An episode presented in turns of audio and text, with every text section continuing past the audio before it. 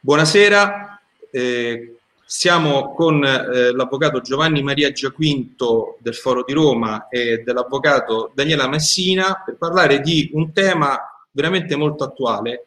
Eh, leggendo le cronache della scorsa settimana abbiamo appreso che eh, alcuni soggetti, sebbene eh, fossero stati diagnosticati di Covid-19,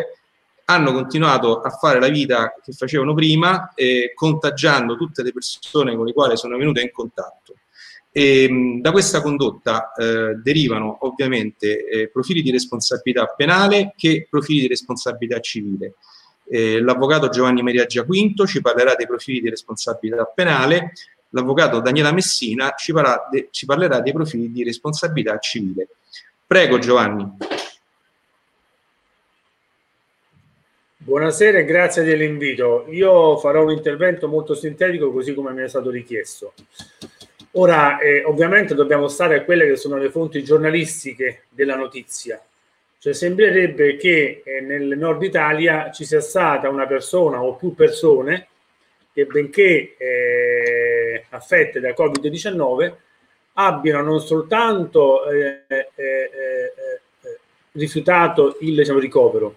ma abbiano continuato nella loro vita quotidiana incontrando persone che poi, diciamo appunto, si sono anche loro diciamo, infettate.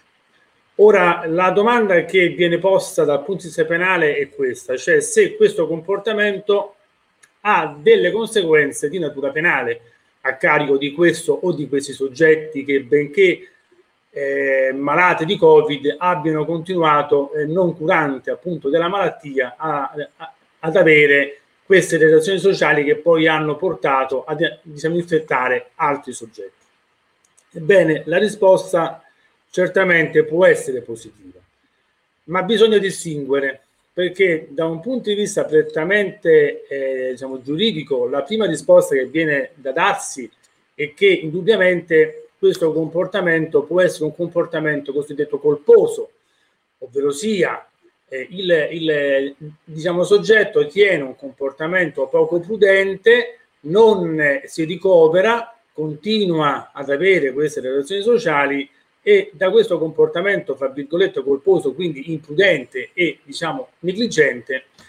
potrebbe derivare laddove dovesse per esempio seguire una malattia a carico di terzi soggetti o addirittura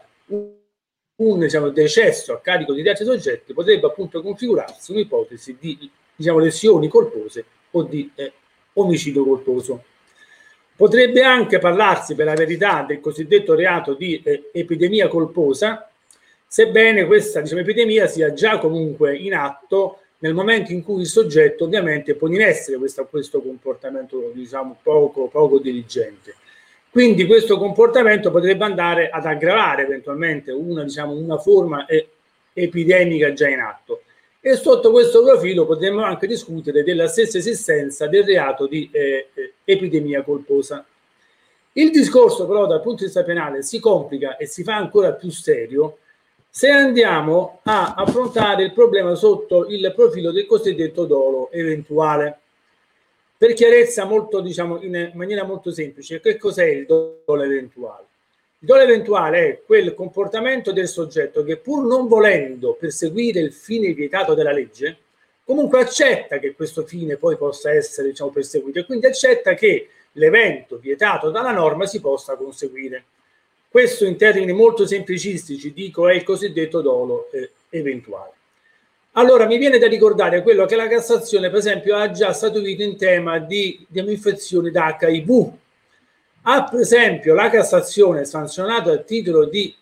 omicidio volontario, sanzionato sotto forma di dolo eventuale, di colui che, consapevole di essere infetto da HIV, ha dei rapporti sessuali non protetti con terze persone, accettando quindi a sua volta il rischio di infettare queste persone che ove infettate, eh, per esempio ove morte, come nel caso di specie sottoposto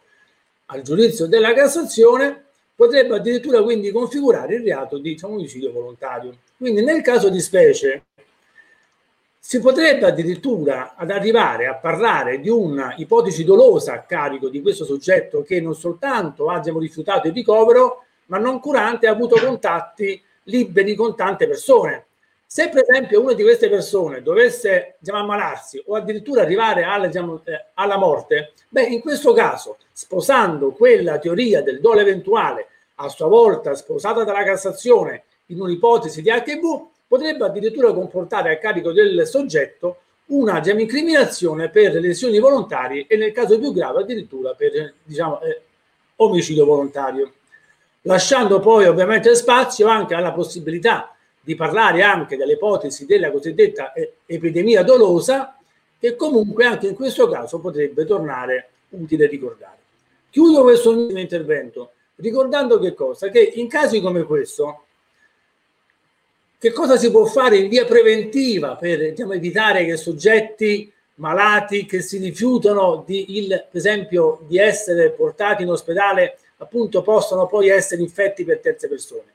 La mia memoria e il mio, diciamo, il mio giudizio va a eh, finire nel cosiddetto trattamento sanitario obbligatorio, cioè si potrebbe addirittura ipotizzare un TSO a carico di questo soggetto, perché il fondamento è di un presupposto del TSO non, non è soltanto come tutti quanti noi siamo soliti fare, parlare della malattia mentale che poi porta al trattamento sanitario obbligatorio, ma in tutti quei casi in cui bisogna garantire la pubblica incolumità, ebbene si può intervenire appunto con un trattamento sanitario obbligatorio. Quindi per, per il futuro, laddove si dovessero diciamo, ripetere situazioni similari a quella per cui oggi siamo qui a discutere, beh, non escludo che l'autorità locale, il sindaco, debba, io dico può, ma io dico deve intervenire appunto con un trattamento sanitario obbligatorio. Grazie. Grazie Giovanni, beh, un profilo di, di responsabilità penale molto grave, eh, grazie anche per l'accenno, l'utilissimo accenno al trattamento sanitario obbligatorio perché in realtà anche del dibattito odierno. Bene Daniela, eh, per quanto riguarda invece il profilo di responsabilità civile, cosa possiamo dire? Allora, Mm, diciamo che la responsabilità civile da contagio da coronavirus si affianca alla responsabilità penale di cui ci ha parlato il collega Giaquinto e agli illeciti amministrativi per violazione delle misure di contenimento. Non è una materia nuova, come ci ha detto il collega, eh, rilevandosi collegamenti con la giurisprudenza che si è già affermata nei casi di danno di contagio in genere, danno da contagio da HIV e altra casistica. Eh, come noto, nel nostro ordinamento giuridico vige la regola fondamentale del nemi nel ledere, ovvero non bisogna ledere ingiustificatamente quelli che sono i diritti altrui, dovendosi diversamente rispondere e risarcire il danno ingiusto causato ad altri con il proprio comportamento doloso o colposo ehm, la conoscenza, la facile conoscibilità delle modalità di contagio, delle misure di contenimento da adottare, anche per via della grande campagna di stampa e sui social che è stata in, eh, in questi mesi, ci danno la misura della colposità della condotta di chi non rispetta le regole il quale è sicuramente passibile di essere chiamato a rispondere dei danni arrecati a terzi con il proprio comportamento irresponsabile. Il coronavirus ha infatti una modalità di diffusione e contagio mh, che richiedono un altissimo senso di responsabilità e rispetto scrupoloso delle misure di contenimento. Ciò significa che il terzo contagiato a seguito di un contatto con un soggetto positivo al coronavirus che colposamente o dolosamente non abbia rispettato le misure di contenimento e quindi le regole di tutela, potrà agire nei suoi confronti per far valere la sua responsabilità civile e chiedere il risarcimento di tutti i danni subiti, sia patrimoniali, quindi ad esempio il danno emergente, ovvero le spese da affrontare per le cure, e il lucro cessante, facciamo mh, mm, il caso, pensiamo al mancato guadagno di un lavoratore autonomo o di un libero professionista che si ritrova in quarantena, nella migliore delle ipotesi, oppure ricoverato in ospedale, quindi con un lungo periodo di assenza dal lavoro trattandosi tra l'altro di un danno alla salute che è un danno costituzionalmente garantito e a maggior ragione in caso di ricorrenza di fattispecie di reato eh, chiamato, potrà chiedere risarcimento anche del danno non patrimoniale, quindi nelle sue componenti biologico, danno alla salute, morale ed esistenziale. Nel caso in cui il terzo contagiato muoia, eh, a questo punto saranno gli eredi che potranno agire per chiedere il risarcimento dei loro danni, subiti quindi iure proprio per la morte del congiunto, sia patrimoniali che non patrimoniali, e iure ereditario per i danni subiti dal, dal decuius, e quindi facciamo riferimento ad esempio al danno biologico temporaneo, al danno morale, eccetera. Infine, proprio l'ultima chicca, un richiamo ad un uh, webinar che abbiamo già affrontato, eh, ovvero quello sulla, sulla app Immuni, dove avevamo mh, mm, accennato alla responsabilità contrattuale disciplinare del contagiato irresponsabile, che sia anche un lavoratore dipendente. In questo caso, ha, ha delle, questo comportamento irresponsabile ha delle conseguenze anche nel rapporto di lavoro. Ma per questo vi rimando al precedente webinar. Grazie Daniela, quindi come sintesi responsabilità è proprio il caso di dirlo. Grazie a tutti e buonasera.